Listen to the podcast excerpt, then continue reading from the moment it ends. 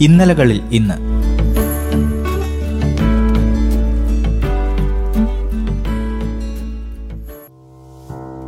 ഇന്ന് ഫെബ്രുവരി ഇരുപത്. ഇന്നലകൾ ഈ ദിവസത്തെ ഇങ്ങനെ അടയാളപ്പെടുത്തുന്നു.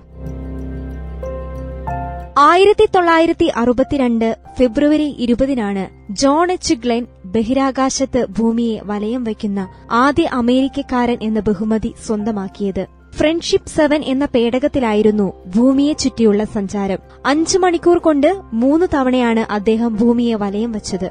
അമേരിക്കയും റഷ്യയും ബഹിരാകാശത്തേക്ക് മനുഷ്യരെ അയക്കാനുള്ള ശ്രമങ്ങൾ നടത്തുന്ന സമയത്തായിരുന്നു അത്. ആദ്യമായി മനുഷ്യനെ ബഹിരാകാശത്ത് എത്തിക്കുന്നതിൽ വിജയിച്ചത് റഷ്യയാണെങ്കിലും ഒരു തവണ മാത്രമാണ് ഭൂമിയെ ചുറ്റി സഞ്ചരിക്കാനായത്. മൂന്ന് തവണ ഭൂമിയെ ചുറ്റുന്നതിൽ ആദ്യമായി വിജയം കൈവരിച്ചത് അമേരിക്കയാണ്.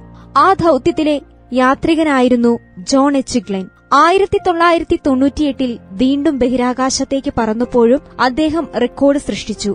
ബഹിരാകാശത്ത് പോകുന്ന ഏറ്റവും പ്രായം കൂടിയ വ്യക്തി എന്ന റെക്കോർഡായിരുന്നു അത്. എഴുപത്തിയേഴ് വയസ്സായിരുന്നു ആ സമയത്ത് ഗ്ലെനിന്റെ പ്രായം. അമേരിക്കൻ യുദ്ധവിമാനത്തിലെ പൈലറ്റായി സേവനമനുഷ്ഠിച്ച ഗ്ലിൻ രണ്ടാം ലോക മഹായുദ്ധത്തിലും കൊറിയൻ യുദ്ധത്തിലും പങ്കെടുത്തിട്ടുണ്ട്. ആയിരത്തി തൊള്ളായിരത്തി എഴുപത്തിനാലിന് ഒഹിയോവിൽ നിന്നും സെനറ്ററായും തെരഞ്ഞെടുക്കപ്പെട്ടു.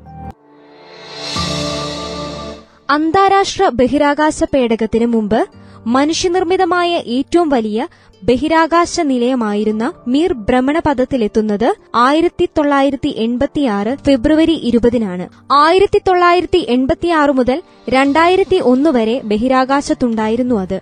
സമാധാനം എന്നാണ് റഷ്യൻ ഭാഷയിൽ മീർ എന്ന വാക്കിന്റെ അർത്ഥം. ആദ്യം സോവിയറ്റ് യൂണിയനും പിന്നീട് റഷ്യയുമാണ് ഈ നിലയത്തിന്റെ പ്രവർത്തനങ്ങൾ നിയന്ത്രിച്ചത്. ഒരു സമയം മൂന്ന് ബഹിരാകാശ സഞ്ചാരികൾക്ക് ഈ നിലയത്തിൽ താമസിക്കാൻ കഴിയുമായിരുന്നു. രണ്ടായിരത്തി ഒന്ന് മാർച്ച് ഇരുപത്തിമൂന്നിന് മിർ ദൌത്യം അവസാനിപ്പിച്ചു.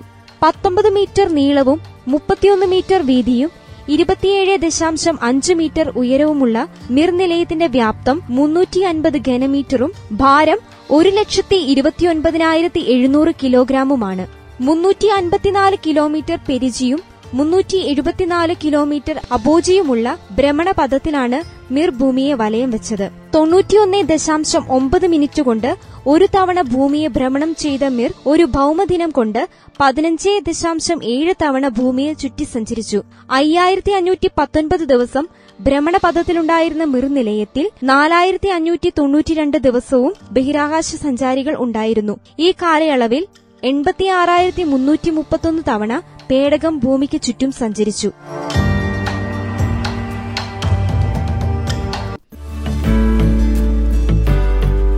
ഇന്നലകളിൽ ഇന്ന്